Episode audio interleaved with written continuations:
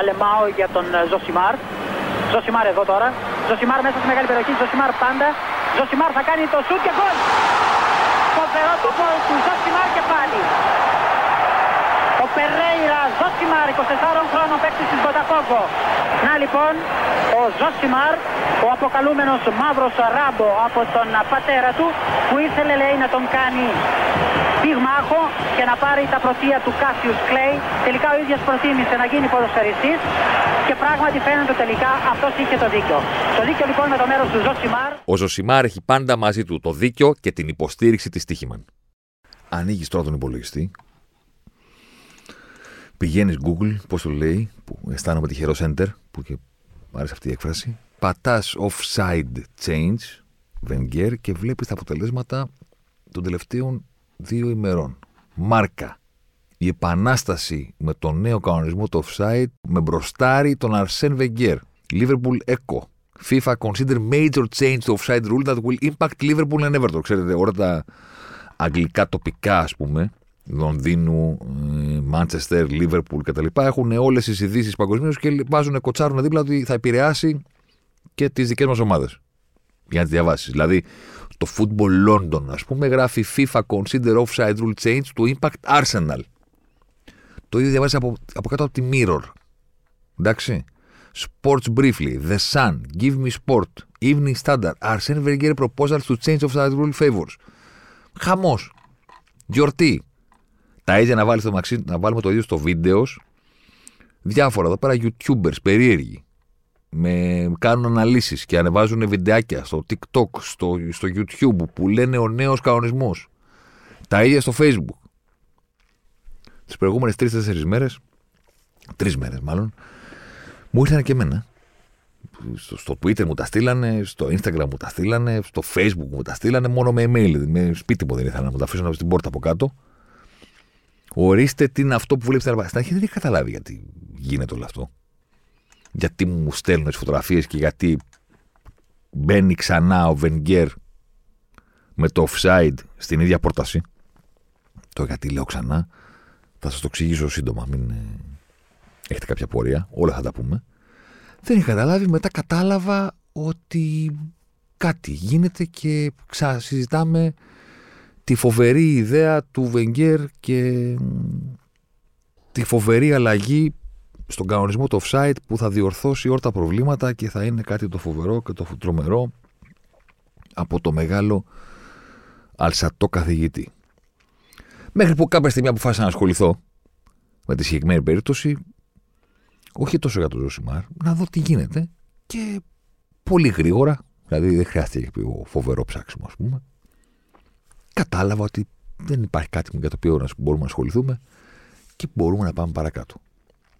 Τι θέλω να πω; Ό,τι διαβάσατε, ό,τι πήρετε αυτή σας, ό,τι διαβάσατε σε ξένα site, ό,τι διαβάσατε σε ελληνικά site, ό,τι διαβάσατε σε tweets, στο Instagram, ό,τι πετύχατε αυτές τις μέρες που να αφορά την αλλαγή του κανονισμού του offside και το κενό ανάμεσα στον επιτιθέμενο που μπορεί πλέον να είναι μπροστά και δεν θα είναι offside αν καλύπτεται ένα κομμάτι του σώματός του, δηλαδή μπορεί το πόδι του πίσω, η φτέρνα του να καλύπτεται, όλος ο υπόλοιπος να είναι μπροστά, δεν θα είναι offside. Το πήρατε πουθενά αυτό το μάτι σας; Μπράβο, ωραία. Δεν υπάρχει κάτι. Δεν ισχύει. Διαβάσατε κιόλας ότι είναι έτοιμο να εφαρμοστεί από τη FIFA σε, πώς θα λένε, σε πρωταθλήματα κάτω το 19, κάτω το 17 και ότι ε, σύντομα θα πάρουν σειρά και άλλες χώρες; Το διαβάσατε κι αυτό; Ούτε αυτό ισχύει. Τι ισχύει, τίποτα. Πιστέψτε με. Εδώ, ο Ζωσιμάρ, μαζί με τη Στίχημαν. Σας λέμε την αλήθεια, πώς το λένε. Τι ισχύει; Δεν το κάνουμε από αίρεση. Δεν είναι ότι ε, προσπαθούμε να είμαστε διαφορετικοί, να κάνουμε τους ξύπνιους και τους ξυπνητζίδες και όλοι λένε άσπρο και εμείς πεταγόμαστε να πούμε μαύρο. Όχι. Κυριολεκτικά δεν ισχύει τίποτα από όλα αυτά που διαβάσατε. Μια παπάντζα που ξεκίνησε από ένα κείμενο της Μάρκα η οποία αντέγραψε την ΑΣ, την ΑΣ η ΑΣ αντέγραψε τη Μάρκα, ένα από τα δύο έγινε. Καλοκαίρι είναι. Τι σημαίνει αυτό, σημαίνει ότι δεν υπάρχουν διοργανώσεις, πρωταθλήματα και τέτοια, που σημαίνει τι υπάρχει για να βγουν τα αθλητικά site και να μείνουν τα clicks εκεί που πρέπει. μεταγραφές, παπάντζα δηλαδή, ανακρίβειες, φήμες, θέλει, αρέσει και ξέρει και θέλει, παρακολουθεί, τα sky, βόμβα, αποκάλυψη, σε δουλειά να βρισκόμαστε. Ένα είναι αυτό. Δεύτερο περιεχόμενο, λίγο, λίγο lifestyle. Ε, συνεχίζει την προετοιμασία παρότι κάνει διακοπές ο τάδε δισεκατομμυρίουχος αθλητής. Καταλαβαίνετε τι θέλω να πω. Δηλαδή είναι, δεν θα σταματήσει ποτέ να είναι είδηση, ξέρω εγώ, ότι οι αθλητές αυτοί κάνουν γυμναστική και στι διακοπές, ας πούμε, και λέει ανέβασε στον προσωπικό του λογαριασμό. Άλλο επίσης που μου αρέσει. Το ανέβασε στον προσωπικό του λογαριασμό. Λες και υπάρχει κάπου στο Instagram που μπορεί να ανεβάσεις κάτι και να μην είναι προσωπικός λογαριασμό, το ανεβάσεις αλλού, γενικά, στο Instagram. Προφανώς στον προσωπικό του λογαριασμό. Δηλαδή, τι σημαίνει αυτή η ρημάδα, η φράση; Ότι θα μπορούσε να το ανεβάσει γενικά στο Instagram να υπάρχει και όπως το βρει; Όλοι έχουμε μία, μία σελίδα account, λογαριασμό, πείτε το που θέλετε και αυτό είναι. Ανεβάζουμε. Κατεβάζουμε και βασικά παρακολουθούμε όλους τους υπόλοιπους. Γιατί αυτή είναι η βασική χρήση του Instagram. Να το βλέπει τι κάνουν οι άλλοι. Όχι να ανεβάζει τα δικά σου. Ανέβασε, λέει, διατηρείται σε φόρμα κτλ. Ή τα άσπασε, τον έπιασαν οι κάμερες ε, να διασκεδάζει κτλ. Έτσι βγαίνει το καλοκαίρι. Μέχρι να έρθουν τα προκριματικά, για μας δηλαδή που παίζουμε προκριματικά, που είμαστε πλεμπέοι. Εντάξει. Και να πάμε κανονικά μέχρι τα μέσα Αυγούστου, αρχές Αυγούστου που είναι τα, η πρωτοχρονιά ας πούμε του ποδοσφαίρου. Ε, διότι ξεκινάει η Premier League και φιλιόμαστε και εγκαλιαζόμαστε και λέμε καλή χρονιά. Πιστέψτε με λοιπόν. Πίστεψε το Ζωσιμάρ το Μαύρο Ραμπό δεν υπάρχει καμία αλλαγή που πρόκειται να συμβεί. Δεν υπάρχει καμία περίπτωση αυτό το πράγμα να δοκιμαστεί του χρόνου σε πρωταθλήματα δεν υπάρχουν αυτά τα πράγματα τα οποία πιθανότατα πήρε κάπου το μάτι σας ή το αυτί σας. Δεν ισχύουν, δεν υπάρχουν, είναι παπάντζα, αναπαράχθηκε ενρυπή οφθαλμού, έφτασε και στα ελληνικά site. Δεν κάνουμε αυτό το podcast για να κατηγορήσουμε τα ελληνικά site, δεν είναι αυτό το θέμα μας. Αλλά για να πω την αμαρτία μου χωρίς το βράδυ που έκανα και αυτό το poll στο Instagram το αν θέλετε να κάνουμε αυτό το θέμα αύριο που Απλά ήθελα να κάνω ένα πόλη δηλαδή, να δω πώς είναι. Όταν άρχισα να ετοιμάζομαι και λέω κάτσε να, να ασχοληθούμε με αυτό αύριο, εν πάση περιπτώσει.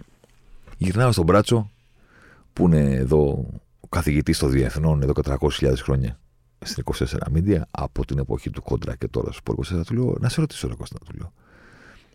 Δεν πιστεύω να βάλαμε τίποτα για το, το Βέγκερ και το offside. Γιατί εντάξει, Okay, είναι ε, γρήγορα, είναι εύκολα να καταλάβεις ότι δεν υπάρχει κάτι, είναι παπάντζα. Αλλά την άλλη ξεφεύγουν τα πράγματα. Δηλαδή θα μπορούσαμε να το έχουμε βάλει. Μην το παίζουμε εδώ ότι είμαστε. Ότι εμείς δεν την πατάμε ποτέ. Προφανώς και την πατάμε. Και γυρίζει με το γνωστό βλέμμα του μπράτσου και μου κάνει. Εννοείται τίποτα. Του λέω μπράβο, πολύ χαίρομαι που την γλιτώσαμε. Κάποιες άλλες φορές, ξαναλέω, το θέμα μου δεν είναι να πω ότι το σπορκό δεν την πατάει ποτέ. Κάποιες άλλες φορές την έχουμε πατήσει. Αυτή τη φορά δεν την πατήσαμε, ευτυχώς δεν τη βάλαμε αυτή την παπάντζα που κυκλοφόρησε. Τώρα θα μου πεις, ήρθες στο μικρόφωνο να μας πεις ότι είναι παπάντζα και αυτό ήταν. Κοίτα, το πρώτο είναι αυτό το βασικό, ότι μην πιστεύετε. Δεν, μα το λέει η μάρκα. Ακόμα και αυτό. Μα το λέει το Σπόρ 24 που σας διαβάζουμε και σας θεωρούμε. Και εμείς κάνουμε λάθη. Πράγματα. Και ξέρετε, λάθος δεν είναι να πεις θα πάει ο τάδε στην τάδε ομάδα και τελικά να μην πάει. Γιατί αυτό ξέρεις, υπάρχουν ανατροπές. Λάθος είναι αυτό, να πεις ότι κάτι τόσο σοβαρό, ότι υπάρχει ε, κάτι τόσο μεγάλο στο ποδόσφαιρο, όσο είναι η αλλαγή του offside, το οποίο όχι μόνο ας πούμε συζητιέται ή είναι εκεί έξω, αλλά επίκειται. Έτοιμη η FIFA να το εφαρμόσει σε τουρνά μικρών ομάδων και του χρόνου θα εφαρμοστεί στον Ολλανδία. Το διαβάζει ο άλλος και σου λέει: Κάτσε ρε φίλε, τι έγινε εδώ πέρα. Και δώσ' του και πάρ' του μετά στα social να συζητάνε οι μεν με τους δε για την αλλαγή και την απόφαση. Και θα πάμε και εκεί. Πρώτη ερώτηση. Ωραία, αφού δεν υπάρχει τίποτα, τι είναι αυτό το πράγμα, ας πούμε, το οποίο προέκυψε; Παιδιά, αυτό το πράγμα που προέκυψε είναι κάτι που εμφανίστηκε στη ζωή μας για πρώτη φορά πριν από τρία και παραπάνω χρόνια. Ήταν Φεβρουάριος του 2020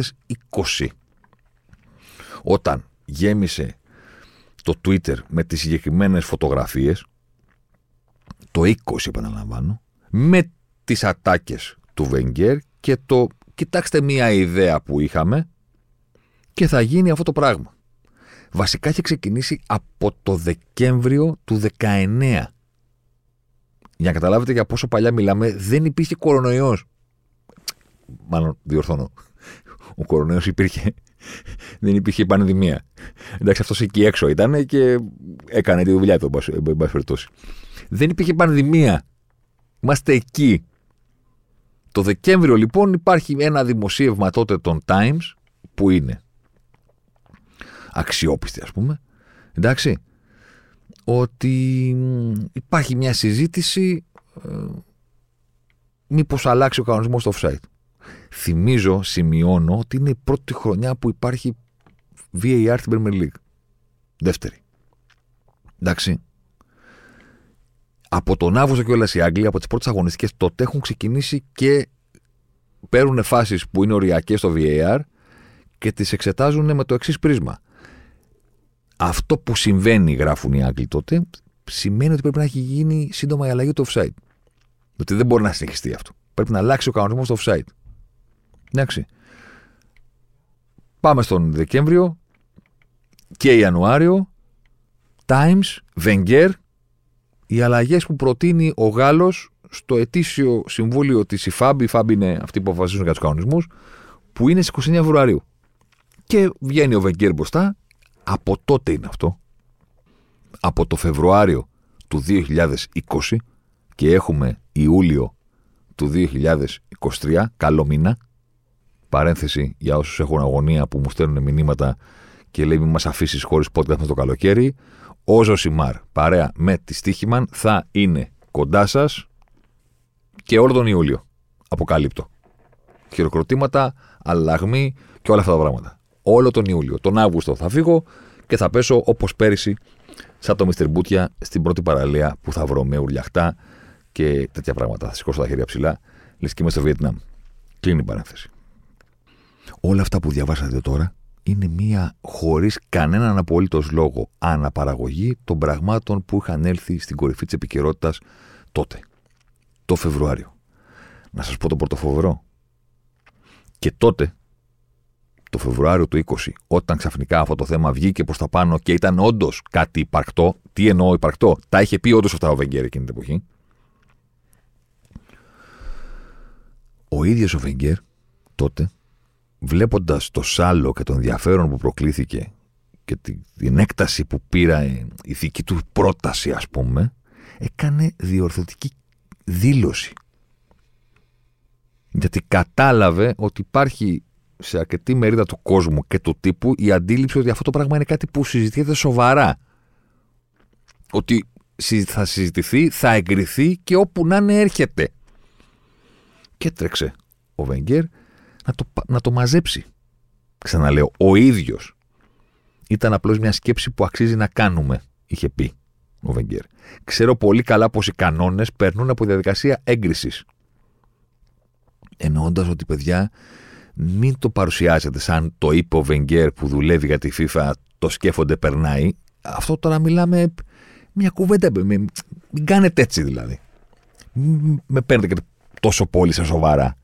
Είπαμε μια κουβέντα παραπάνω στο ποτηράκι, ρε παιδί στο κρασί. Κατάλαβες. Στην ταβέρνα, δίπλα στη θάλασσα. Γάβρος, αθερίνα, τέτοια πράγματα. Και άκου τι ιδέα έχω.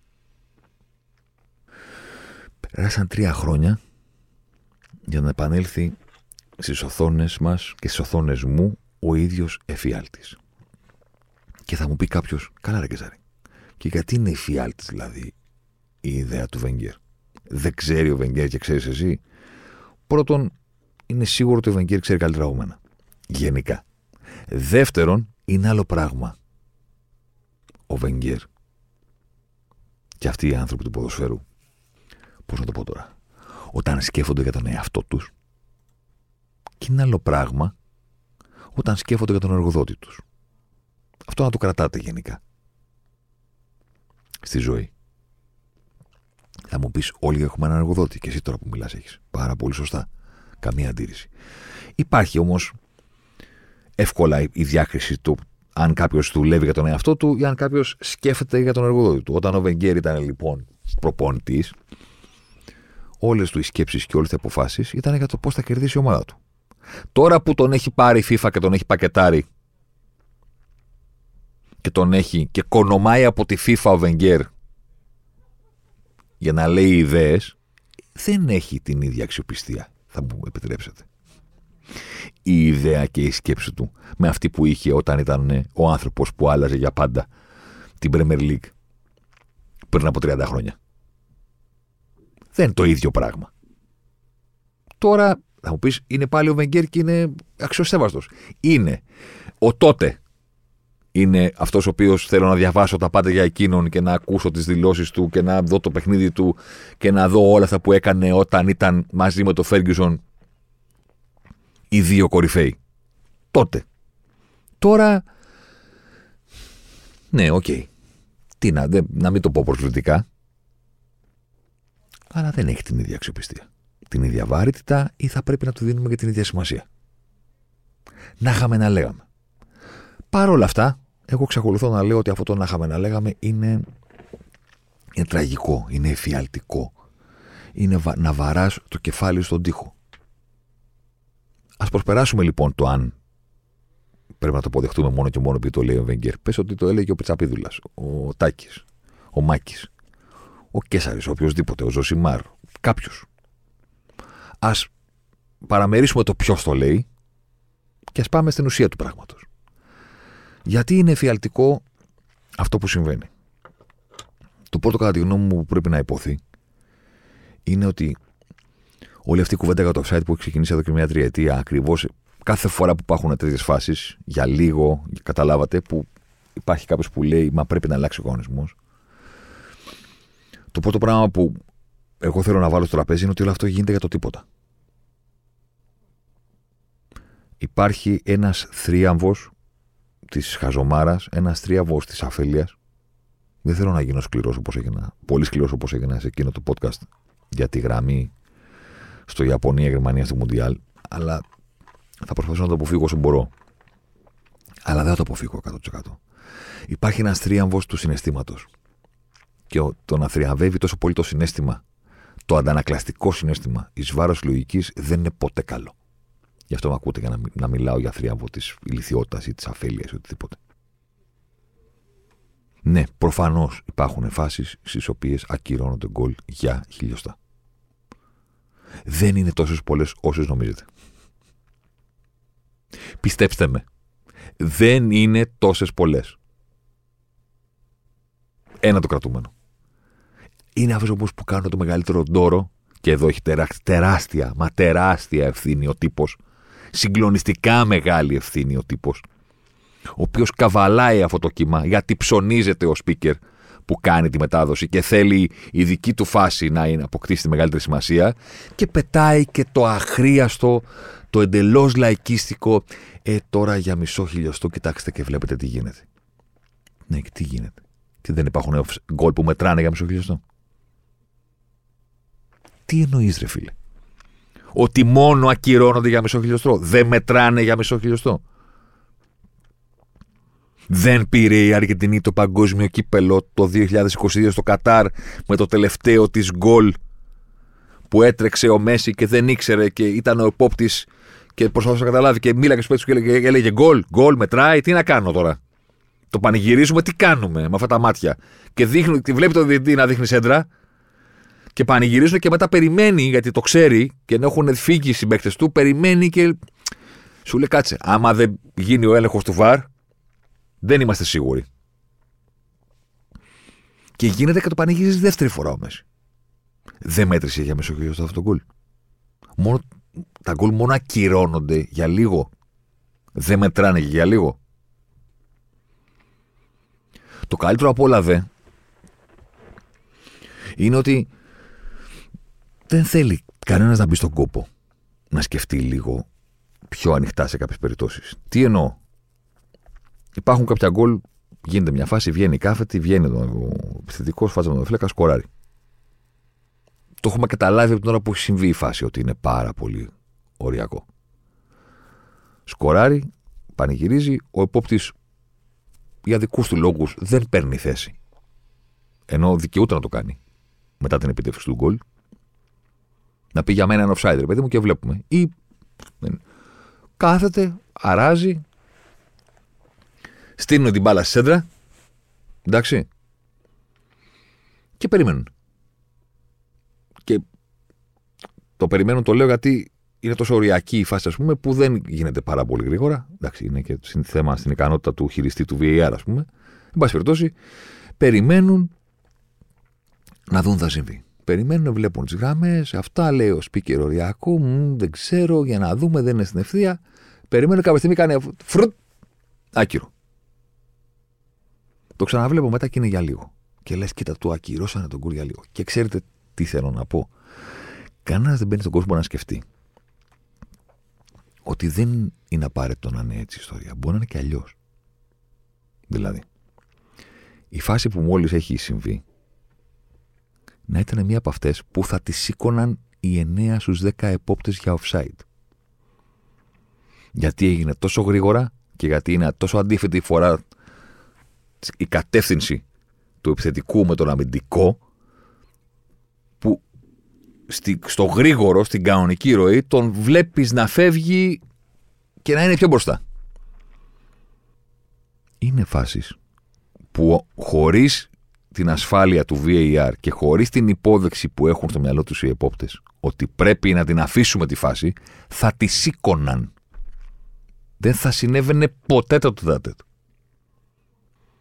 Οπότε, κάθε το άλλος και λέει ένα γκολ το οποίο δεν μέτρησε. Και μάλιστα ένα ακόμα, λένε με έμφαση, γκολ που δεν μέτρησε λόγω VR για πάρα πολύ λίγο. Και αυτός, άμα του πεις εκείνη τη στιγμή, φιλέ, εγώ λέω να το πούμε αλλιώς. Εγώ λέω να πούμε ότι είναι μια φάση που χωρίς VAR θα είχε ήδη σηκωθεί offside. Το τέτα υπήρξε και το είδαμε. Επειδή υπάρχει VAR που πλέον πρέπει να το αφήνουν, το έβαλε και μετά στάθηκε άτυχος και ήταν για λίγο πιο μπροστά. Και στις περισσότερες φορές είναι για λίγο. Υπάρχουν και άλλες φορές που είναι πιο πίσω. Οπότε τελικά μετράει. Οπότε στην πραγματικότητα έχουμε περισσότερα γκολ από αυτή τη φάση. Αλλά αυτά τα γκολ φυσικά και δεν τα μετράει κανείς. Κανένας όμως. Γιατί δεν το ξέρουμε τι θα έχει κάνει ο Μπόπτης ώστε να μπούμε στη λογική και να πούμε ρε, εσύ, μήπως αυτό θα το, θα το είχαν ακυρώσει. Μήπως αυτή τη φάση δεν θα την είχαν αφήσει. ώστε να δούμε μετά αν είναι ή αν δεν είναι, αφού πήγε γκολ. Όχι βέβαια. Καθόμαστε και μετράμε μόνο αυτά τα οποία ακυρώνονται. Και δημιουργούμε στο μυαλό μας και στους γύρω μας την απόλυτα ψευδή πραγματικότητα ότι αυτά τα οριακά συμβαίνουν συνέχεια και ότι είναι πάμπολα τα γκολ που ακυρώνονται. Δεν ισχύει αυτό. Υπάρχουν αυτά που ακυρώνονται και υπάρχουν και πάρα πολλά άλλα τα οποία μετράνε επειδή υπάρχει το VAR. Όχι επειδή στην αρχή ακυρώθηκαν και μετά αποδείχθηκε ότι μέτρησαν, ακόμα και αυτά τα οποία δεν υποδείχθηκε κάτι και τελικά είναι on-site και μετράνε, θα πρέπει να προσμετρώνται στα συν.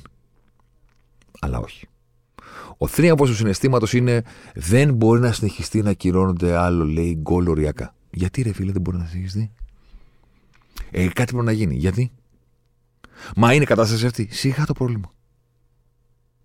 Σιγά, αγόρι μου, το πρόβλημα. Ηρέμησε. Ηρέμησε. Άραξε. Άραξε.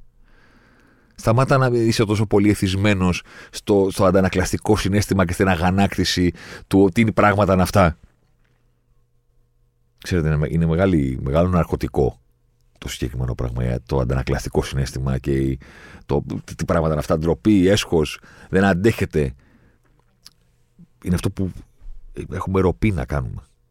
Κανένα δεν θέλει να πει, κάτσε, ας μην αντιδράσω ακόμα. Α περιμένω να σκεφτώ. Κάτσε να δούμε όλη την εικόνα. Α μην τρέξω στα social media να, γίνω, να γίνω έξαλλος με κάτι. Και πάρα πολύ έξαλλος μετά. Πώς το έχει κάνει φωτογράφημα ο Φρέντος που λέγε στην αρχή είσαι έξαλλος με αυτό το οποίο έχει συμβεί. Μετά είσαι έξαλλος ε, ακόμα περισσότερο που το έχεις καταλάβει λίγο παραπάνω. Και μετά γίνεσαι έξαλλος με κάτι που είπε κάποιος άλλος για αυτό το οποίο έχει συμβεί. Και μετά είστε έξαλλοι όλοι μαζί και μετά ξημερώνει η επόμενη μέρα και πάμε παρακάτω στο επόμενο θέμα. Όλο αυτό είναι εθιστικό, ξέρετε. Άπειρα εθιστικό. Και επίσης και άπειρα cool διότι έτσι είσαι engaged και είσαι στα πράγματα και είσαι στο Twitter και στο Facebook. Όλοι μας δηλαδή βγάζουν τον οράμα απ' έξω. Και συζητάς. Και δεν είσαι εκτός της φάσης. Είσαι ενεργός. Είτε αυτό σημαίνει πολιτική, είτε αυτό σημαίνει οτιδήποτε. Αυτό σημαίνει να είσαι ενεργός πλέον. Το να τρέχεις αμέσως να πάρεις θέση με το που σκάει κάτι στο Twitter, χωρίς να έχεις όλη την πληροφορία, χωρίς να έχεις όλη την ψυχραιμία, χωρίς να έχεις όλη τη γνώση. Πάρε θέση τώρα. Τι θα γίνει με, το, με τα offside; Παναγία μου, είναι εικόνα αυτή. Και δώσ' του το screenshot. Και με το που το κάνει ένας και λέει: Κοιτάξτε τι ακυρώθηκε για μισό χιλιοστό και το ποδόσφαιρο καταστρέφεται, χίλια like. Και σου λέω: τι, εγώ κορόιδα είμαι να μην πάρω like. Και εγώ θα το βάλω. Και θα κάνω χειρότερη λέσαντα. Και διαγωνισμός. Και ακόμα χειρότερη λέσαντα και πάμε. Και πάμε. Και πάμε. Και αυτό λέγεται συμμετοχή. Λέγεται, πώς θα το πω τώρα, ε, σκέψη και ενδιαφέρον και συμμετοχή στην κουβέντα και engagement και όλα αυτά τα πράγματα. Αυτό λέγεται. Όχι το να καθίσεις πέντε λεπτά ήρεμος, δέκα λεπτά, μία μέρα και να πεις κάτσε ρε παιδί μου, τι έγινε χθες κάτι, ήταν όλοι έξαλλοι. Κάτσε να το δούμε ψυχραιμία. Να σκεφτώ λίγο παραπάνω. Είναι ο θρίαμβος του αντανακλαστικού συναισθήματος, το οποίο μας έφερε τα τελευταία χρόνια στο ποδόσφαιρο όλο ένα και πιο συχνά να λέμε κάτι πρέπει να γίνει. Πρέπει να αλλάξει ο κανονισμός του offside. Και εκεί συμβαίνουν δύο τραγικά πράγματα. Ταυτόχρονα. Τη στιγμή που εξτομίζεται αυτή η φράση, συμβαίνουν ταυτόχρονα δύο τραγικά, τραγικά πράγματα. Το πρώτο τραγικό σας το εξήγησα ήδη. Εξτομίζεται αυτή η φράση χωρίς την πραγματικότητα να συντρέχει κάποιος σοβαρός λόγος. Είναι το συνέστημα της στιγμής. Δεν υπάρχει κάποιο μεγάλο πρόβλημα. ώστε να πάμε στο πρέπει κάτι να γίνει. Το πρώτο τραγικό είναι αυτό. Το δεύτερο τραγικό, που ίσως να είναι και μεγαλύτερο το πρώτο, είναι ότι εξτομίζεται αυτή η φράση, το κάτι πρέπει να γίνει με το offside και τον κανονισμό, και εκείνος που την εξτομίζει εκείνη τη στιγμή, που τη γράφει στο πληκτρολόγιο, στα social οπουδήποτε, δεν έχει την παραμικρή, μα την παραμικρή ιδέα του τι σημαίνει αυτό το οποίο λέει εκείνη τη στιγμή. Είναι διπλά τραγικό. Είναι τραγικό γιατί δεν υπάρχει λόγος να το πούμε. Και είναι διπλά τραγικό γιατί μιλάμε για μία φράση που σημαίνει να αλλάξουμε το ποδόσφαιρο. Και αυτός που το λέει εκείνη τη στιγμή δεν το καταλαβαίνει, ούτε που του περνάει από το μυαλό ότι εκείνη τη στιγμή λέει πρέπει να αλλάξουμε το ποδόσφαιρο. Πάμε λοιπόν να το δούμε, αν και μερικά από αυτά είναι καλύτερα με οπτικό βοήθημα. Είναι καλύτερα να τα δει κάποιος παρά να τα ακούσει. Θα αποστάρω μερικά από αυτά, αν θέλετε σον και να τα δείτε, ας πούμε, αν και μπορείτε να τα βρείτε μόνοι σας, να κάνετε καμιά δουλειά. Θα τα αποστάρω μερικά για να τα δείτε, αλλά μπορούμε να κάνουμε την κουβέντα αυτή και χωρίς οπτικά βοηθήματα να την κάνουμε εδώ στο μικρόφωνο. Πάμε. Το ρημάδι το ποδόσφαιρο είναι χαοτικό. Είναι χαοτικό γιατί παίζεται σε μια πάρα πολύ μεγάλη επιφάνεια και παίζεται με τα ρημαδιασμένα τα πόδια τα οποία εξορισμού δεν μπορούν ακόμα και αν είσαι ποδοσφαιριστής που παίζεις στην αλφαεθνική που σημαίνει ότι είσαι στο top επίπεδο εξορισμού δεν μπορείς να έχεις με αυτά τον έλεγχο που έχεις με τα χέρια σου. Δεν μπορείς να στρίψεις με τον ίδιο τρόπο, δεν μπορείς να αλλάξεις κατεύθυνση με τον ίδιο τρόπο, γιατί για να ελέγξεις την μπάλα χρησιμοποιείς τα ίδια ακριβώς μέλη του σώματος που πρέπει να χρησιμοποιήσεις για να στρίψεις. Δεν είναι τόσο εύκολο. Με την μπάλα στα χέρια σου, όπου και να καθίσεις, μπορείς να κοιτάς αριστερά και να δώσεις την μπάλα δεξιά πίσω. Δεν χρειάζεται καν να στρίψεις όμω. Κάνεις τα χέρια σου έτσι. Το ποδόσφαιρο, αν πηγαίνεις σε μια κατεύθυνση και πρέπει ξαφνικά να πασάρεις από την άλλη πλευρά χωρίς να χρησιμοποιήσει το καλό σου πόδι, όλα θα είναι πάρα πολύ δύσκολα. Οπότε είναι τεράστια επιφάνεια. Τεράστια και υπάρχει εξορισμού η δυσκολία το ότι όλα, ό, όλα πρέπει να τα κάνεις με τα πόδια. Να σταματήσεις την παρά, να την ελέγξεις, να την έχεις κοντά σου. Δύσκολα πράγματα. Το χάος τώρα του ποδοσφαίρου μεγενθύνεται από το γεγονός ότι το ποδόσφαιρο δεν έχει περιορισμούς. Δεν έχει περιορισμό χώρου. Κάτι που έχουν τα άλλα αθλήματα. Δεν έχεις περιορισμό κατοχής. Δεν είσαι υποχρεωμένος να έχεις την μπάλα. Και δεν έχεις περιορισμό χρόνου. Δηλαδή, σκεφτείτε τις υπόλοιπες αθλοπαιδιές, να τις πούμε έτσι. Τα μπάσκετ, τα βολή, τα πόλο και όλες αυτές τις ιστορίες. Στο βόλιο επιχείρημα, παιδί μου, έχεις περιορισμό χώρου, δεν μπορεί να βρεθείς απέναντι. Πρέπει να είσαι στο δικό, τους, στο δικό σου μισό. Υποχρεωτικά, δεν ακουμπάς καν τον αντίπαλο. Είσαι εκεί και προσπαθείς να πα, πας τη ρημάδα την μπάλα στο απέναντι δάπεδο. Και να προστατεύσεις το δικό σου δάπεδο. Και όλα αυτά να τα κάνεις με περιορισμό ότι δεν μπορεί να κρατήσεις την μπάλα. Δηλαδή έχεις υποδοχή, πάσα πέρασμα. Δεν μπορεί να κάνεις κάτι άλλο. Αυτό είναι. Στο ποδόσφαιρο δεν σου λέει κανένας να βγεις από τη σέντρα. Όπως συμβαίνει στο μπάσκετ. Να την περάσεις. 40 λεπτά, 90 λεπτά. 90 λεπτά μπορεί να είσαι στη δική σου περιοχή. Δεν απαγορεύεται. Δεν είσαι καν υποχρεωμένος να έχεις την μπάλα. Μπορείς κάθε φορά που τελειώνει η επίθεση του αντιπάλου, κάθε φορά όμως, να του τη δίνεις. Επίσης δεν έχεις υποχρέωση νίκης στο ποδόσφαιρο. Άλλο φοβερό. Μπορείς 90 λεπτά να παίξεις για το 0-0. Στο επιτρέπει το παιχνίδι. Θα σε κρίνουν οι δημοσιογράφοι και οι φίλαθλοι. Επιτρέπεται. Γίνεται. Και αν μιλάμε, ξέρω εγώ, για ένα τουρνουά, μπορεί να έχεις κερδίσει το πρώτο παιχνίδι. Οπότε είσαι, εννοείται ότι δεν έχεις καμία υποχρέωση να παίξεις για την νίκη στο επόμενο μάτσο. Κέρδισες ένα μηδέν, μπορείς κάλλιστα να πας στην έδρα του αντιπάλου σου και 90 λεπτά να παίξεις για το 0-0. Ή μπορεί για τελευταία αγωνιστική του πρωταθλήματος να σώνεσαι με ένα βαθμό και να αποφασίσει ο προπονητής ότι ο τρόπος να πάρεις αυτόν τον ένα βαθμό για να μείνει στην κατηγορία δεν είναι να φέρεις ένα 1 ή 2-2, ούτε να πας να κερδίσεις ένα 0. Να παίξεις για το 0-0. Κυριολεκτικά. Να ξοδέψεις όλη σου την ενέργεια στο να λήξει το παιχνίδι 0-0. Το οποίο σημαίνει ότι πρώτον δεν κάνεις τίποτα για να βάλεις γκολ εσύ, εξασφαλίζεις το 1-0. Και μετά προσθέτεις το άλλο 0 που είναι εξοδεύεις όλη σου την ενέργεια στο να μην κάνουν γκολ αντίπαλοι. Έχεις υποχρέωση να περάσεις έντρα, όχι. Έχεις υποχρέωση να κρατήσεις την μπάλα θα κάποια στιγμή στην κατοχή σου, όχι. Όταν την έχεις την μπάλα, έχεις υποχρέωση να τη δώσεις τον αντίπαλο μετά από λίγο; Επίσης όχι. Δεν είσαι υποχρεωμένος να έχεις την μπάλα. Αν την έχεις, δεν είσαι υποχρεωμένος να την κρατήσεις για κάποιο συγκεκριμένο χρονικό διάστημα και μετά να τη δώσεις πίσω. Δεν είσαι υποχρεωμένος να κάνεις τελική στα 40, στα 20, στα 24, στα 30 δευτερόλεπτα. Πώς να κάνεις το γουστάρι. Μπορείς να είσαι στο γήπεδο επίσης όπου γουστάρεις. Anything goes. Με λίγα λόγια. Το μοναδικό πράγμα, το μοναδικό πράγμα το οποίο οριοθετεί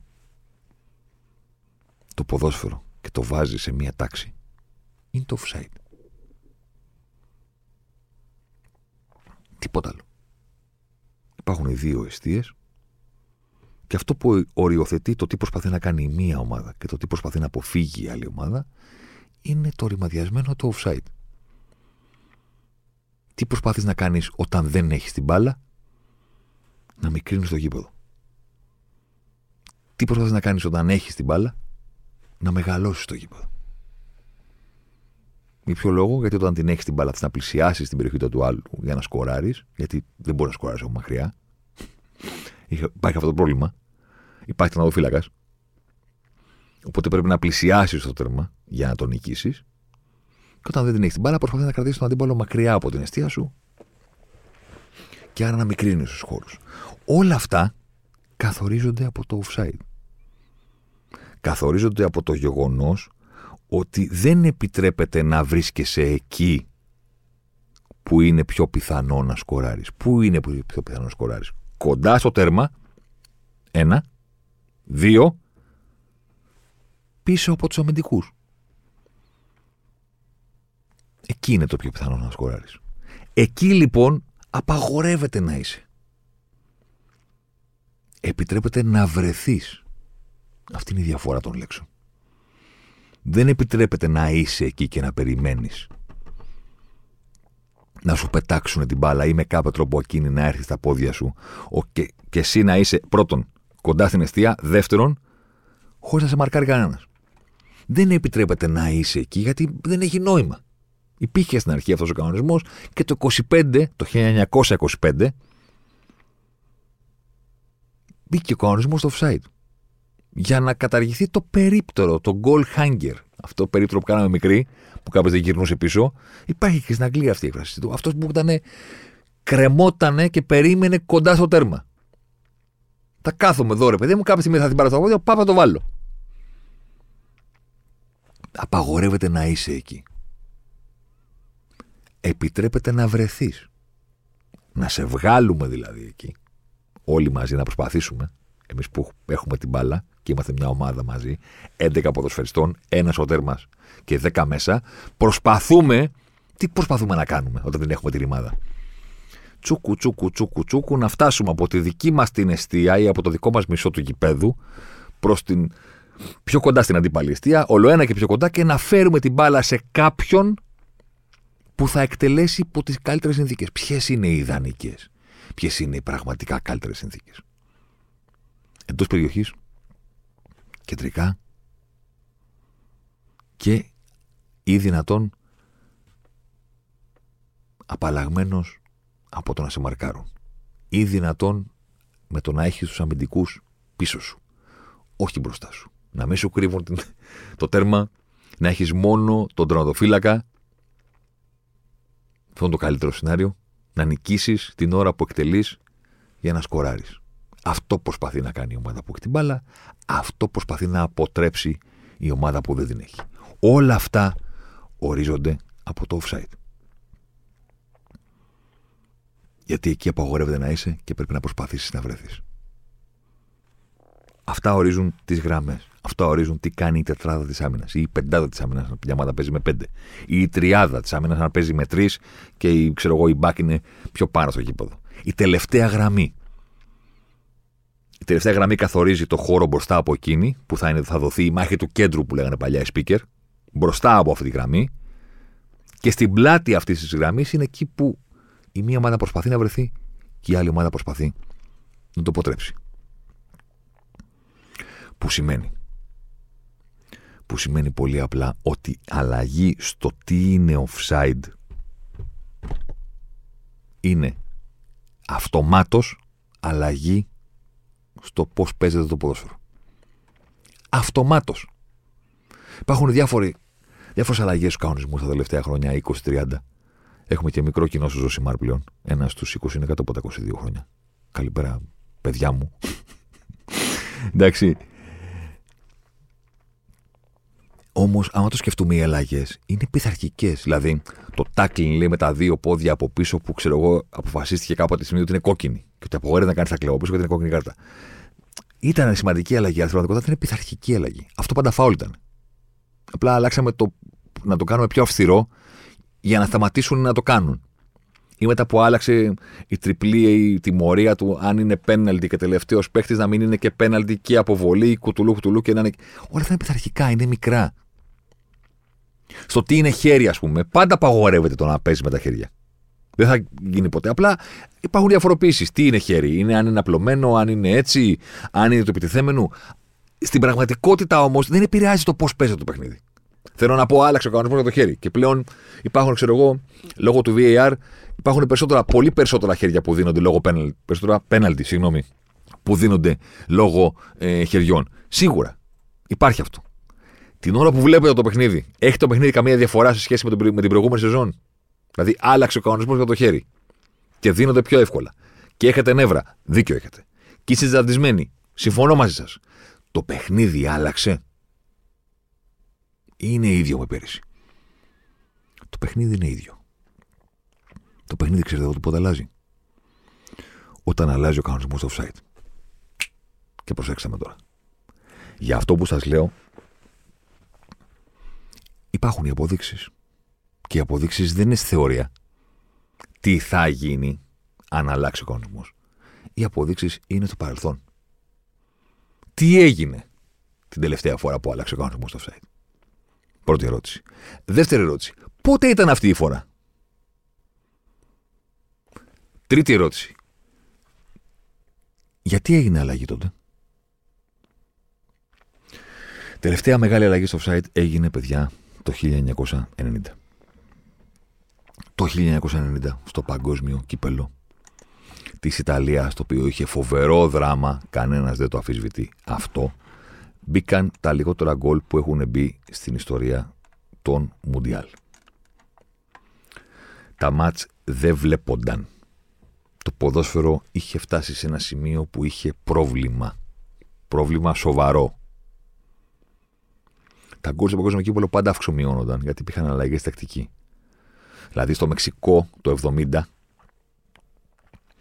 μπήκανε 2,97 γκολ το παιχνίδι, σχεδόν 3 γκολ το μάτς. Αν εξαιρέσουμε τώρα χρόνια σαν το 54 που ήταν άλλο το ποδόσφαιρο και καταλαβαίνετε τα μάτια ήταν 5-3 και 6-8 και τέτοια σκορ. Εντάξει. Στη σύγχρονη εποχή τα 2,97 του Μεξικό είναι, δεν έχει καταδειχθεί ποτέ. Πρόσεξε τώρα. 74. Γερμανία. 2,55 γκολ ένα παιχνίδι. 78. 2,68. 82. 2,81. Έτσι φέρουμε στα 80. Και κοιτάξτε τώρα μια κατρακύλα.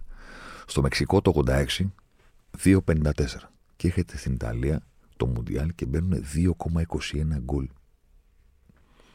Μόλις. Είναι all time low, δεν θα επαναληφθεί ποτέ.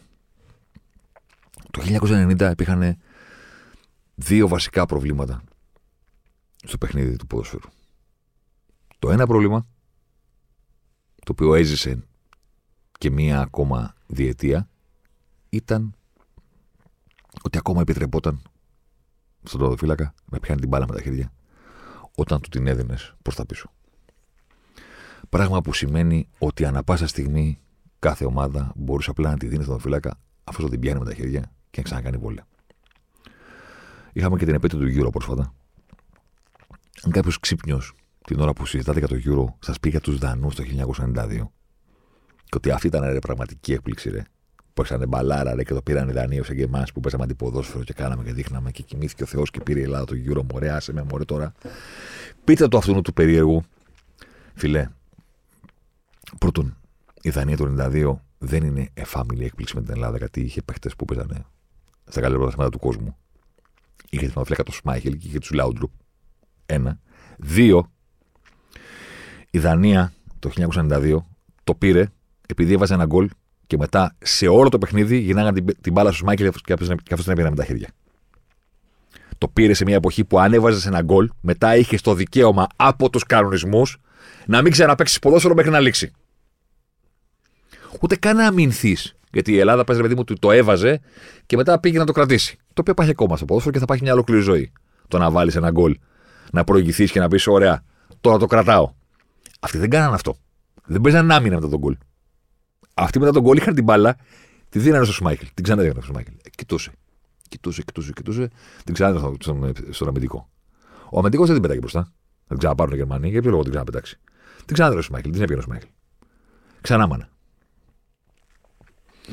Το ένα μεγάλο πρόβλημα του ποδοσφαίρου τότε, το 90 που κράτησε μέχρι και το 92 να το πάρει η Δανία και δείτε τα βιντεάκια, πατήστε. Denmark, back pass 1992 και δείτε το Σμάικλ με την πάρει στα χέρια και χλεβάστε, όχι την επιτυχία τους, μπράβο τους ανθρώπους που το πήρανε, χλεβάστε όσους έχουν στην ίδια κλίμακα τη Δανία το 92 με την Ελλάδα το 2004. Μετά το 1-0 των Δανών, άντε να κάνανε δύο σούτ Γερμανοί. Εμείς έπρεπε να μηνθούμε τον τελικό. Για να το κρατήσουμε. Με τη Γαλλία και με την Πορτογαλία. Άσχημα, τους Τσέχους δεν είχαν χρόνο. Το βάλαμε και τη έληξε. Δεν χρειάστηκε κάτι άλλο. Τώρα πρόβλημα ήταν αυτό η μπάλα προς τα πίσω. Το άλλο τεράστιο πρόβλημα ήταν ο κανονισμός στο offside που ίσχυε για πολλά χρόνια, αλλά πλέον είχε φέρει το ποδόσφαιρο σε ένα τέλμα. Προσέξτε με καλά. Ο κανονισμός στο offside τότε, αγαπητά μου παιδιά,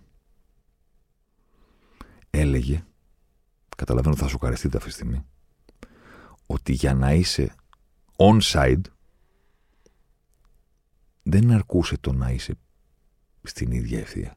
Έπρεπε όλο σου το σώμα να είναι πίσω από όλο το σώμα του αμυντικού.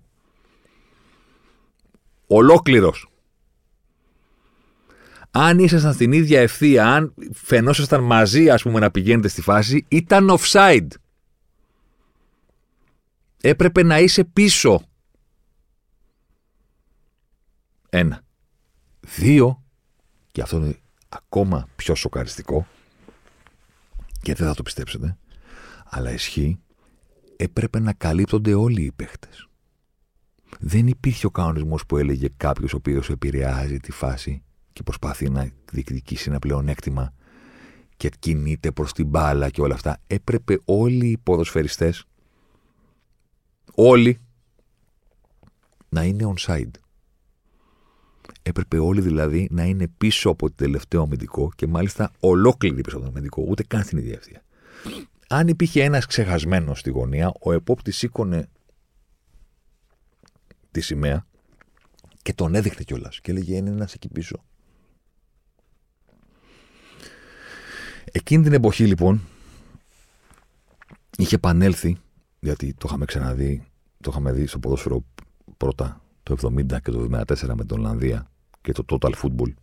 Το Total Football το βγάλαμε, ξέρετε εσύ, εμείς εκτός Ολλανδίας. Στην Ολλανδία, όταν το αποφάσισαν να παίξουν έτσι, το λέγανε pressing football. Δεύτερο βιντεάκι που πρέπει να δείτε. Θα, κάνετε, θα κάνουμε μαθήματα σήμερα. Ναι, μαθήματα. Πρώτα, θα έχετε homework. Είπαμε να δείτε Δανία Back Pass 1992. Πατήστε Google σας, το βρείτε το βιντεάκι. Δύο, βάλτε Ολλανδία 1974 Press και μείνετε με το στόμα ανοιχτό για το τι κάνανε. Τρίτο και σημαντικότερο βιντεάκι. Στα τέλη δεκαετίας 80, η καλύτερη ομάδα στον κόσμο, τότε πηγαίνοντας στο Μουντιάλ της Ιταλίας το 90, ήταν η Μίλαν των Ολλανδών. Η Μίλαν του Μπερλουσκόνη, η Μίλαν πάνω απ' όλα του μεγάλου Άρη Σάκη. Ο Σάκη λοιπόν ήταν τα προηγούμενα χρόνια και η Ολλανδία του Μίχελς και η δυναμό του Μασλόφ και αργότερα του Λομπανόφσκι. Πίστευε πάνω απ' όλα στο πρέσ, αλλά πρέσ εκείνη την εποχή δεν ήταν να πιέζεις το τερματοφύλακα ψηλά και την άμυνα όπως είναι τώρα στο ποδόσφαιρο. Γιατί δεν είχε νόημα αφού μπορούσαν να την γυρίσουν πίσω και να την πιάσει ο τερματοφύλακα. Δεν είχε κανένα νόημα να πιέζεις ψηλά. Οπότε τι σήμαινε πρέσ εκείνη την εποχή; Σήμαινε αυτό το πράγμα του, του τεχνητού offside του τρέχουμε όλοι μαζί και βγαίνουμε συντονισμένα, άτακτα, χωρίς καν να είμαστε στην ίδια ευθεία προς τα μπροστά και τους βγάζουμε όλους να είναι εκτεθειμένους. Πατήστε λοιπόν να δείτε. Βάλτε Μίλαν Σάκη offside press και δείτε τι έκανε τότε η Μίλαν που ήταν η καλύτερη ομάδα στην Ευρώπη και είχε πάρει δύο συνεχόμενα πρωταθλητριών. Το λέω τα δύο συνεχόμενα πρωταθλητριών γιατί από τότε για να το ξαναδούμε αυτό έπρεπε να φτάσουμε στη Ρεάλ του Ζιντάν. Τόσο μεγάλη ήταν εκείνη η Μίλαν. Και ένα ακόμα που πρέπει να έχετε στο μυαλό σας για τη Μίλαν του Σάκη, Ράικαρτ, Φαν Μπάστεν Γκούλιτ, Μπαρέζι, Μαλντίνι, Τον Αντώνη, Κωστακούρτα, Αντσελότη κτλ. κτλ, κτλ. Πήρε το πρωταθλητριών το 89 και το 90. Και μετά έχει το Μουντιάλ. Δηλαδή θέλω να πω είναι η, είναι η Μπαρσελόνα, είναι η Real Madrid. Είναι η ομάδα που πηγαίνοντας ο κόσμος στο Μουντιάλ και συζητώντας για τη Βραζιλία, τη Γαλλία, τη Γερμανία και τον οποιοδήποτε, η ομάδα που είναι η καλύτερη στον κόσμο είναι η Μίλαν. Αυτή είναι. Το βίντεο λοιπόν που θα δείτε, όταν ψάξετε στο YouTube να δείτε Αρίκο Σάκη, Μίλαν defense, defensive, πώς το λέει το βίντεο, κάπως έτσι το λέει περίεργα. Ε, Κάτσε να το κάνω, να το πω. Ναι, defensive, να το, παίζει κιόλας. Εντάξει. Θέλω να έχετε κάτι στο μυαλό σας. Ότι τα βίντεο, τα, τα αποσπάσματα που θα δείτε στο βίντεο δεν είναι από παιχνίδι του Ιταλικού πρωταθλήματος με τη Σεριά, με την Κατάνια και τη Λέτσε και την Εμπολή.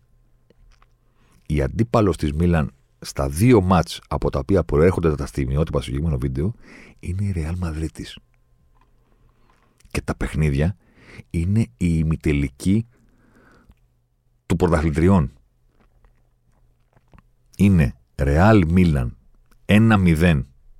1-1, με συγχωρείτε, στον Περναμπέου. Ρεάλ Μίλαν 1-1 στον Περναμπέου. Επαναληπτικό στο Μιλάνο. Μίλαν Ρεάλ Μαδρίτη 5-0. Ισοπαίδωση. Είναι η καλύτερη ομάδα στον κόσμο απέναντι στη Βασίλισσα. Απέναντι στη Ρεάλ. Και κάνουν αυτό το οποίο θα δείτε στο γήπεδο. Στο βίντεο. Τρέχουν. Απλά. Δεν γινόταν απέναντι σε μια ομάδα που το έκανε καλά αυτό. Ο Σάκη είχε την ιδέα του να μικρύνει τόσο πολύ τους χώρους, να υπάρχει μια απόσταση 20 με 30 μέτρων από την τελευταία γραμμή της άμυνας μέχρι τους φόρ, να είναι πάρα πολύ κλειστά, να μην γίνεται να μπεις ανάμεσα στις γραμμές της ομάδας. Με κανένα τρόπο δεν γινόταν να μπεις ανάμεσα στις γραμμές της Μίλαν. Δύο τετράδες και δύο φόρ, 4-4-2, τόσο κοντά που δεν γινόταν να μπει ανάμεσά τους. Και θα πεις: Ωραία, αφού δεν γινόταν να μπω ανάμεσά τους, θα πήγαινα στην πλάτη της άμυνας να βγω τετατέτ. Μάγκας. Πού να βγεις όταν ο κανονισμός έλεγε ότι πρέπει να καλύπτονται όλοι και να είναι και ένα σώμα πίσω; Πού να βγεις; Με αυτό το ποδόσφαιρο η Μίλαν έκανε πλάκα. Με αυτό το ποδόσφαιρο η Μίλαν ήταν η καλύτερη ομάδα στην Ευρώπη μακράν της δεύτερης και έβαζε πέντε γκολ στη Real Madrid. Την εξευτέλιζε. Την εξευτέλιζε την εποχή που δεν μπαίνανε γκολ πολλά. Αυτό θέλω να πω. Για να καταλάβετε τι ήταν αυτό το 5-0 δεν είναι τώρα εδώ να πεις. Πήγε η Real στο Anfield και βάλε πέντε στη Liverpool. Μπαίνουν πεντάρες, εφτάρες στην Premier League, χαμός γίνεται. Τότε, στο μερικούς μήνες πριν το Μουντιάλ με τα λιγότερα γκολ στην ιστορία του ποδοσφαίρου, οι άλλοι βάζανε πέντε στον ημιτελικό. Το 1987 η Μίλαν πήρε το πρωτάθλημα με παθητικό 14 γκολ σε 30 παιχνίδια δεν γινόταν να τους βάλεις γκολ. Και δεν γινόταν να τους βάλεις γκολ επειδή έπαιζαν άμυνα. Είναι ότι δεν έφτανες. Έκαναν αυτό το πράγμα συνέχεια, σε έφεραν συνέχεια offside.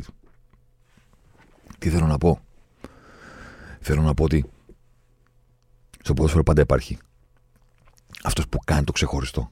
Αυτός που κάνει κάτι που δεν κάνουν οι υπόλοιποι. Εάν με αυτό το που κάνει πετύχει και πετύχει και παραπάνω από τα εσκαμμένα, δεν κάνει απλώς μία επιτυχία, αλλά κάνει μία, ας το πούμε, μικρή δυναστεία ή μεγάλη. Αν είναι αδιαφυσβήτητα ο κορυφαίος και κάνει κάτι διαφορετικό, τότε πάντα, μα πάντα, και στο ποδόσφαιρο και στο μπάσκετ και πατού, αυτός είναι που οδηγεί το δρόμο και αυτός είναι που μιμούνται όλοι οι υπόλοιποι. Τι θέλω να πω; Θέλω να πω ότι η Μίλαν έκανε κάτι το οποίο δεν έκανε έτσι καμία ομάδα εκείνη τη στιγμή στην Ευρώπη και ήταν συγκλονιστικά, μα συγκλονιστικά πετυχημένη. Ίσον ήταν θέμα χρόνου όλες οι ομάδες σε όλα τα πρωταθλήματα να προσπαθήσουν να παίξουν σαν τη Μίλαν. Με τον ίδιο τρόπο που προσπάθησαν να παίξουν σαν την Παρσελώνα και κάποιοι που προσπάθησαν να είναι το αντίβητο στην Παρσελώνα κτλ. Αυτά που γίνανε πρόσφατα. Που σημαίνει ότι το ποδόσφαιρο ήταν μερικά χρόνια μακριά από το να γίνει το άθλημα στο οποίο τρέχουν οι μεν προς τα μπρος και άλλοι προσπαθούν να βρουν στην πλάτη τους και δεν υπάρχει καθόλου παιχνίδι όπως πρέπει. Δεν συνέβη κάτι τέτοιο γιατί ήρθε η αλλαγή του offside το 90. Και η αλλαγή ήρθε γιατί υπήρχε πρόβλημα, αυτό θέλω να πω. Όχι γιατί γίνονταν έξαλλοι κάποια social media με τα offside και τα γκολ, τα οριακά μέσω VAR και όλο αυτό το πράγμα που λένε Α, κάτι πρέπει να αλλάξει στον κανονισμό του offside. Τότε, όχι, τότε κάτι έπρεπε να αλλάξει γιατί υπήρχε πρόβλημα. Και το πρόβλημα δεν ήταν μερικές φάσεις που νομίζουν κάποιοι ότι συμβαίνει συνέχεια. Δεν ήταν το συνέστημα, ήταν όντως το παιχνίδι είχε πρόβλημα. Ήταν αργό, με την μπάσα πίσω δεν υπήρχε καθόλου action και καθόλου press ψηλά. Υπήρχαν παιχνίδια στο παγκόσμιο κύπελο στα οποία ο ένας από τους δύο, είχε την μπάλα στα χέρια του επτά λεπτά. Αν ένωνε όλο το διάστημα που είχε την μπάλα στα χέρια του, έφτανε στα 7 λεπτά. Δεν συνέβαινε τίποτα στο ρημάδι το παγκόσμιο κύπελο του 1990 και ήταν θέμα χρόνου να μην σημαίνει κάτι και στο ποδόσφαιρο. Γενικά στο παιχνίδι. Οπότε έπρεπε να αλλάξει, οπότε ήρθε η αλλαγή στον κανονισμό του offside. Γι' αυτό, γιατί υπήρχε συγκλονιστικό πρόβλημα. Όχι για μερικά γκολ που ακυρώνονται για χιλιοστά. Και πάμε παρακάτω. Παρακάτω για να το κλείσουμε.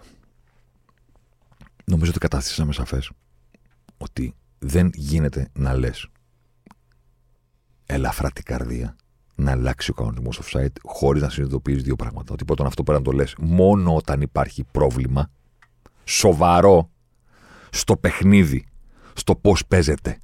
Όχι στο δικό σου συνέστημα, ρε φίλε, επειδή ακυρώθηκε ένα γκολ για ένα χιλιοστό. Αυτό δεν είναι πρόβλημα. Πρόβλημα υπάρχει στο χορτάρι. Και σε ρωτώ, τώρα εσένα σε ρωτάω, που ακούς τόση ώρα. Βλέπεις το ποδόσφαιρο τα τελευταία 10 χρόνια. Υπάρχει κάποιο πρόβλημα; Δεν είναι γρήγορότερο από ποτέ, δεν είναι καλύτερο από ποτέ, δεν είναι πιο έντονο από ποτέ, δεν είναι πιο αμφίροπο από ποτέ όσον αφορά τη διαδικασία.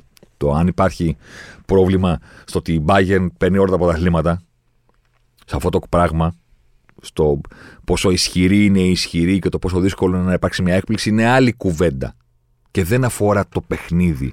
Αφορά το γύρω-γύρω, τα λεφτά του Champions League, τα λεφτά, το Financial Fair Play, τους Αμπουνταμπέου, τους Καταριανούς. Άλλο. Εκτός των τεσσάρων γραμμών. Εκτός. Μέσα στις τέσσερις γραμμές του κηπέδου. Ποιο είναι το πρόβλημα που υπάρχει στο ποδόσφαιρο αυτή τη στιγμή. Δεν είναι οι ποδοσφαιριστές πιο τεχνικά πρεκισμένοι από ποτέ, διότι κάνουν συγκλονιστικά πράγματα σε πάρα πολύ μικρούς χώρους και σε πάρα πολύ μικρό χρονικό διάστημα. Τα κάνουν αστραπιαία. Ποιο είναι το πρόβλημα; Βλέπεις τα μάτια και βαριέσαι; Όχι βέβαια. Το ποδόσφαιρο είναι στο καλύτερο σημείο όλων των εποχών. Δεν υπάρχει τίποτα εντός των τεσσάρων γραμμών, τίποτα που να φωνάζει ότι χρειάζεται μια δραστική, ριζική αλλαγή. Και πάμε στο τελευταίο. Ρέσεις, αν αλλάξει ο κανονισμός offside, έστω και λίγο, αν συμβεί αυτό το τερατούργημα που έχει βάλει στη ζωή μας ο Βεγγέρ, θα αλλάξει το ποδόσφαιρο. Δεν είναι ότι θα μετράνε περισσότερα γκολ.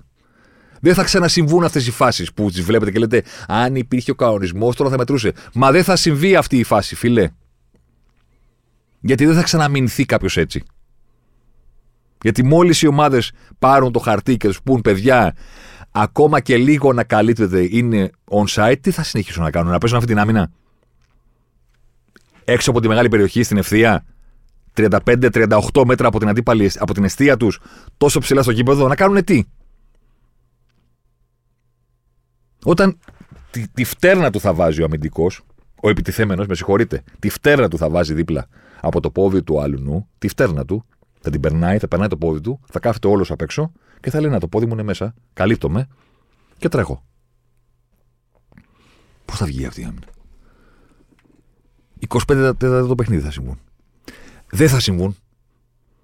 Γιατί αν, αν, αν έρθει η μέρα που υιοθετηθεί αυτό το τερατούργημα του Βενγκέρ, δεν θα είναι το αποτέλεσμα περισσότερα γκολ και μεγαλύτερη επιθετικότητα. Θα είναι το αποτελεσμα περισσοτερα γκολ και μεγαλυτερη επιθετικοτητα θα ειναι το αναποδο ρε βλάκες. Με το που θα υιοθετηθεί αυτό το πράγμα, οι άμυνες θα πάνε 30 μέτρα πιο πίσω. Γιατί αυτή είναι η φύση του αθλήματος. Με ότι υπάρχει κάποια αλλαγή, αμέσως υπάρχει συντήρηση. Θα πούνε τι, έτσι έγινε και το 90. Προς τα πίσω πήγανε. Και αν μεγάλωσε ο χώρος στο κέντρο.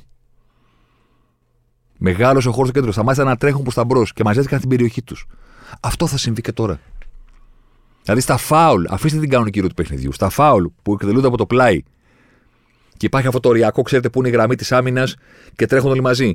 Αν τους πεις, παιδιά, και λίγο να καλύπτεται μετράει, τι θα κάνουν οι αμυντικοί; Θα συνεχίσουν να αναμείνονται ψηλά. Στη μικρή περιοχή θα πάνε.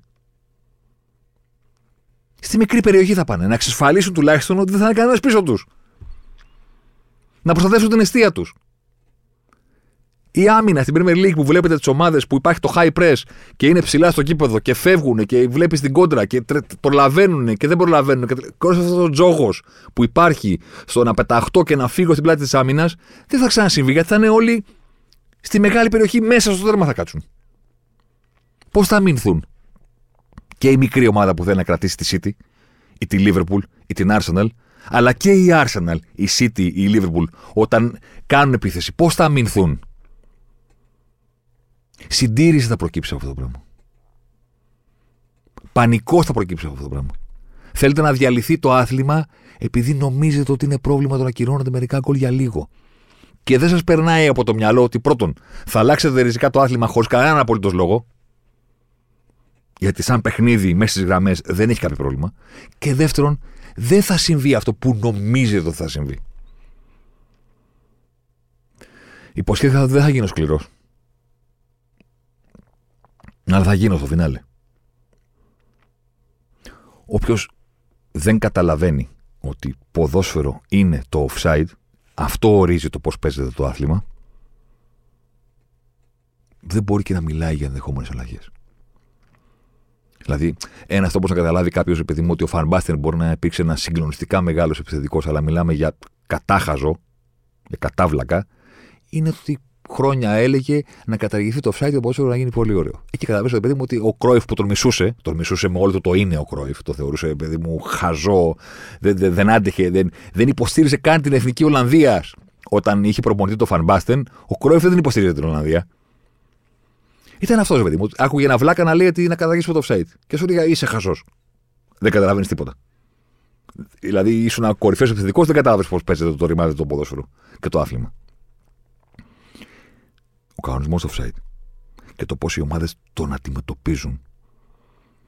Αν μαζεύονται πίσω, αν τραβάνε τη ράμενα ψηλά, αν πρεσάρουν στην μπάλα, η high line, η high defensive line, το low block, όλα αυτά τα πράγματα είναι το ποδόσφαιρο. Είναι το αυτό που βλέπουμε. Και όλα αλλάζουν δραματικά και σκίζονται και ξεκινάνε από την αρχή αν αλλάξεις το τι είναι offside ο συγκεκριμένος κανονισμός που ισχύει τώρα, με τις λεπτομέρειες που λένε το ποιος επηρεάζει τη φάση και όλα αυτά, και το, το να μην είναι στην ίδια ευθεία, και όλα, είναι, έχουν ως αποτέλεσμα το καλύτερο ποδόσφαιρο που έχω δει ποτέ στη ζωή μας. Η τελευταία αλλαγή υπήρχε το 2005 και αφορούσε το παθητικό και το ποιος επηρεάζει τη φάση και ποιος δεν επηρεάζει. Και το 2005 επίσης μπήκε και ότι μόνο με τα σημεία του σώματος που μπορεί να βάλεις γκολ είσαι offside. Οπότε σταματήσαν να είναι offside, τα χέρια και να παίζουν τέτοια πράγματα ρόλο. Από τότε μέχρι τώρα έχουμε δει το καλύτερο ποδόσφαιρο που υπάρχει. Το οφείλουμε εν μέρη και στο πώς φτιάχτηκε από το 90 μέχρι το 2005 σταδιακά ο κανονισμός του offside που έχουμε σήμερα. Από το 5 μέχρι και τώρα δεν έχει αλλάξει απολύτως τίποτα. Βλέπουμε το καλύτερο ποδόσφαιρο. Βλέπουμε high press, βλέπουμε θάρρος στην άμυνα, βλέπουμε φάσεις στην κόψη του ξηραφιού και όλα αυτά θέλετε να τα αφαιρέσετε και να πείτε μην προσπαθείτε να παίξετε άμυνα, γιατί και λίγο να καλύπτεσαι περνάει. Οπότε μπείτε όλοι μέσα στο τέρμα, να κάνετε και οι 11 τους σωματοφύλακε και να σουτάρουν όλοι και αν περάσει μπάλα, πέρασε. Γιατί θα είναι πάρα πολύ εύκολο πλέον να βγουν στην πλάτη σας. Δηλαδή το πιο δύσκολο πράγμα στο ποδόσφαιρο, το να βγεις στην πλάτη της άμυνας, θέλετε εσείς τώρα να το κάνετε πανεύκολο. Δεν χρειάζεται κάποιος συγχρονισμός. Δεν χρειάζεται κάποια φοβερή κάθετη. Λίγο ανακαλύπτει, φεύγεις. Ξαναλέω, το πιο δύσκολο πράγμα, αυτό που μας ενθουσιάζει περισσότερο το το βλέπουμε και γιατί θαυμάζουμε αυτό που πέρασε την παλιά, αλλά και γιατί λέμε πέρασε. Έφυγε. Θα γίνει γκολ τώρα. Το πιο δύσκολο πράγμα στο ποδόσφαιρο, είτε όταν το κάνεις σε μικρούς χώρους, είσαι City και σε περιμένουν στην περιοχή τους, είτε όταν το κάνεις στη City και φεύγεις στην κόντρα, το να περάσει μια παλιά δηλαδή ανάμεσα στην άμυνα και να βγει κάποιος φάσει από το τέρμα, αυτό για το οποίο δουλεύουν όλες οι ομάδες στον κόσμο, εσείς θέλετε να το ξεφτυλίσετε. Και να το κάνετε πέρασε η μπάλα. Μωρή, α, κοίτα, καλύπτεται λίγο η φέρνα του, οπότε ε, περνάει. Το τέτα τέτ, το πιο δύσκολο, τη through ball, να ξεφτυλιστεί. Και πιστεύετε ότι εσείς, αν εφαρμοστεί αυτό το πράγμα, θα καθίσουν οι ομάδες να το κάνουν. Θα πούνε εντάξει, μωρέ, ας βγαίνουν 20 το μάτσο. Μπάλα είναι. Ε, handball να το κάνουμε. 20 το παιχνίδι. Όχι ένα, ή δύο, ή τρία. 20. Και μόλις λήξει ένα μάτς με 20 δεδατέτ, δεν θα πούνε στο επόμενο παιχνίδι, ωραία λοιπόν. Κομμένα όλα αυτά, πάμε όλοι μέσα στη μεγάλη περιοχή. Κανένας να περνάει στην πλάτη της Αυτό θα πούν. Σιτήρι θα επέλθει. Και θα γίνει το ποδόσφαιρο διαγωνισμός μακρινών σουτ. 11 πίσω από την μπάλα και θα σουτάρουν από τη γωνία της μεγάλης περιοχής και όπου περάσει η μπάλα να μπαίνει γκολ. Αυτό θα γίνει. Σοβαρευτείτε. Βενγκέρ, ερχόμαστε. Μην μπλέκετε σε αυτές τις κατηγορίες. Μην δίνετε πατήματα σε ανθρώπους που δεν ξέρουν γιατί πρέπει να μιλάνε και ελαφρά την καρδία λένε Έλα μου, να αλλάξει ο κανονισμός. Και αυτό που προτείνει η Βεγγέρ δεν είναι κακή ιδέα. Γιατί αν γίνεται το ποδόσφαιρο πιο επιθετικό. Και του λες, ποιο είναι το πρόβλημα τώρα, έχουμε, έχουμε λίγα γκολ. Τι εννοείς, Δεν σου άρεσε το τελικό του παγκοσμίου κυπελού; Δεν σου αρέσουν τα παιχνίδια του Champions League; Δεν σου άρεσε το City Real Madrid; Ξέρω εγώ τι δεν σου αρέσει; Πας καλά. Μην, μην με ξαναπρίζουν να καταλάβω την αρχή. Είπα πολλά. Τα είπα παθιασμένα. Έβρισα κιόλας. Αλλά ξέρεις τι. Να μείνει κιόλας. Δηλαδή σε δύο-τρία χρόνια που θα, θα εμφανιστεί ξανά χωρίς κανέναν απόλυτος λόγο αυτή η ιδέα του Βενγκέρ αυτή η βλακεία, να υπάρχει το podcast να λέμε: Ωραία, πηγαίνετε να τα ακούσετε. Τα, έχουμε, τα έχει πει εκεί. Είναι μαζεμένα.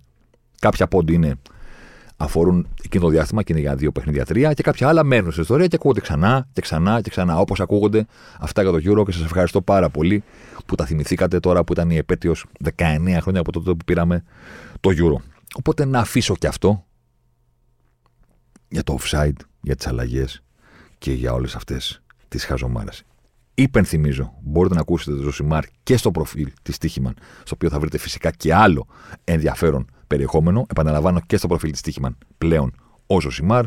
Ραντεβού την επόμενη εβδομάδα. Ελπίζω, ελπίζω με κάτι που θα μας κάνει λιγότερο εξάλλου.